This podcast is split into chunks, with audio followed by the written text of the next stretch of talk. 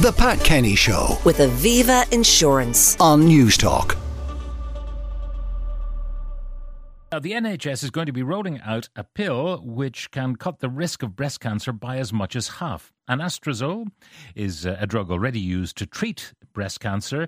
It may also be used to prevent breast cancer. Now, joining me uh, to talk about all of this is Professor John Crown, consultant oncologist at St. Vincent's Hospital. Uh, John, good morning. Good morning to you, Pat. Now, this is an old drug, which means its safety is probably well understood. That is correct, Pat. It is old. It is relatively cheap. Uh, it has been in use for the treatment of breast cancer for 30, 30-ish plus years. Uh, it works only in women who have reached the menopause, whose ovaries are no longer working and making estrogen. For those women, there is still some estrogen made in the body, but it's no longer made in the estrogen. It's but in the ovaries rather. It's made in other parts of the body by a different different factory, as it were.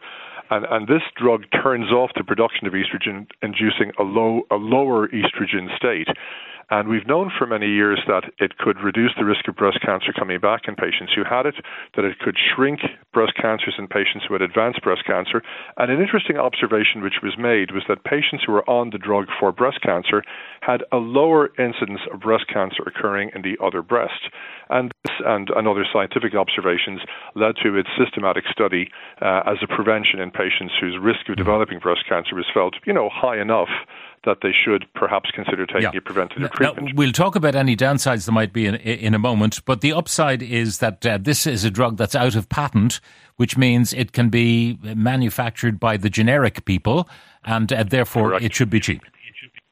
That is correct. That is correct. Uh, although the companies have often found inventive ways of increasing costs when they get new indications for old drugs, but this is a drug that is widely made by a number of generic houses, and there's no reason why it shouldn't be very cheap for, for mass use. Now, in Britain, I was reading that uh, uh, almost 300,000 women would be regarded as appropriate for this, and it would be people who carry uh, the BRCA gene, one or two, and maybe another gene. So it is a, very specific cohort. Yeah, well, in the the study on which this is based, the IBIS two trial, um, uh, the eligibility was even broader than that.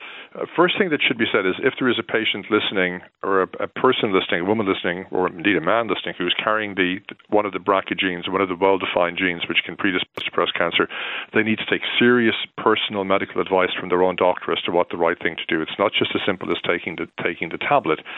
Um, but in the IBIS two trial, there were other patients whose risk was defined rather more broadly. It also included patients who had a, a high risk family history. Uh, patients, we'll say, who had two first degree relatives or one relative who had cancer in both breasts, or somebody who had a number of well recognized non malignant breast conditions which can predispose to cancer.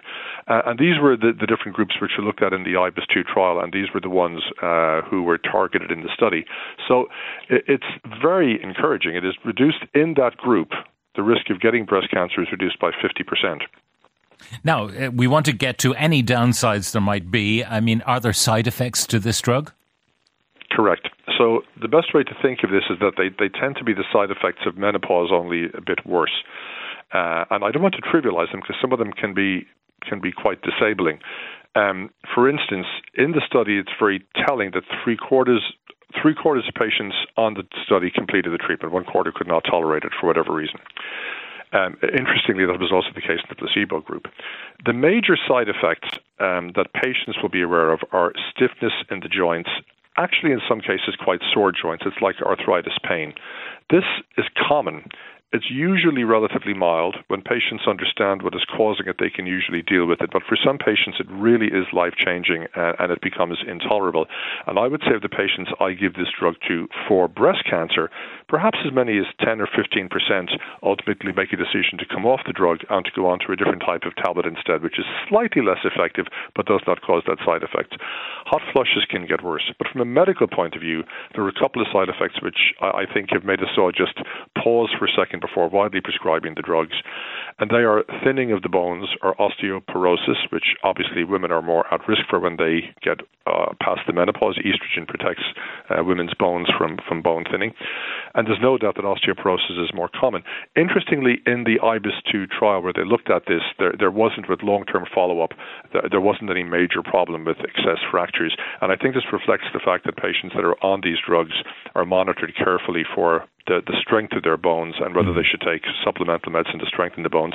Cholesterol can go up, but again, in the IBIS trial, there wasn't any compelling evidence for an increase in cardiovascular side effects. And my patients, in general, who are on drugs like of this type, we generally tell them to get their cholesterol checked and to act appropriately to it.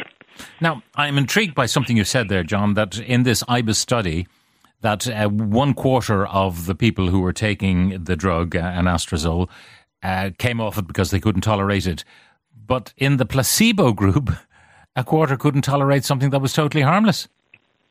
Uh, quite similar, yeah. It's it's an interesting. Now you have to remember, of course, now this is this is different to a cancer trial. These were not patients who had cancer personally themselves, so the level of personal motivation for completing a trial is obviously somewhat different in people that actually are told mm. you've got cancer. There's a risk it will come back. There's a risk it will be fatal, and you should take this medication. Than it is for people, you know, taking it rather more speculatively, who who in truth understand that there's a 50% chance they're not taking the drug at all.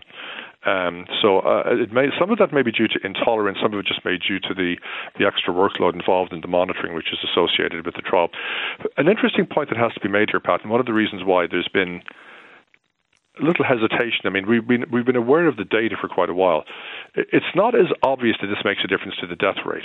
It def- it makes a really big difference to the chance of getting breast cancer. It reduces by about one half. And, and what's more, with long follow up, that, that, that reduction persists many years after the five years of medication are over. But it has a much less compelling impact on overall survival. Now, there are all kinds of statistical reasons for that, but one of the, the obvious ones that people will ask is rather than giving everybody the tablet to reduce the risk of breast cancer by 50%, are we not better just giving the tablet to people who get breast cancer? Now, the arithmetic was done by somebody, and they worked out that 27 women have to take the tablet for five years to prevent one breast cancer diagnosis being made. Mm. Um, now, I, am there's going to be a lot of discussion, I think, on a public policy level. The, the, data aren't different. There's going to be a lot of discussion at the public policy level about how we should handle this over the next while, and I, I, I welcome a big debate with all our very well-informed breast cancer and breast cancer advocate, patient advocate communities looking at it. But um, we we will really need to make some serious thoughts about this. It's not just in this; there are other situations as well where this applies, where mass medicating large numbers of people for a relatively small benefit needs to be weighed up against the alternative strategy of simply giving the treatment when it is really really needed. Now, when you consider how even for all the people who are cured, all the people who are cured of breast cancer, which thankfully is most of them nowadays, how disruptive to life, how life changing breast cancer treatment can be, I think many women will think this is a good deal. Uh, if I can reduce the chance that I have to go through uh, breast surgery, surgery to my armpit, radiotherapy, possibly chemotherapy, and, and longer years of medication, if I actually am diagnosed with breast cancer, they will say, you know what, maybe five years of this is a good deal. Mm. Um, the, the, interesting thing in the report in the Times of London this morning uh, suggested, you know, if so many women took this and if half of them completed the course, it could save 15 million a year. And if you do the math for Ireland by comparison, you're talking about saving a million a year. Um, that's not a massive saving in the context of the billions we pour into our health service.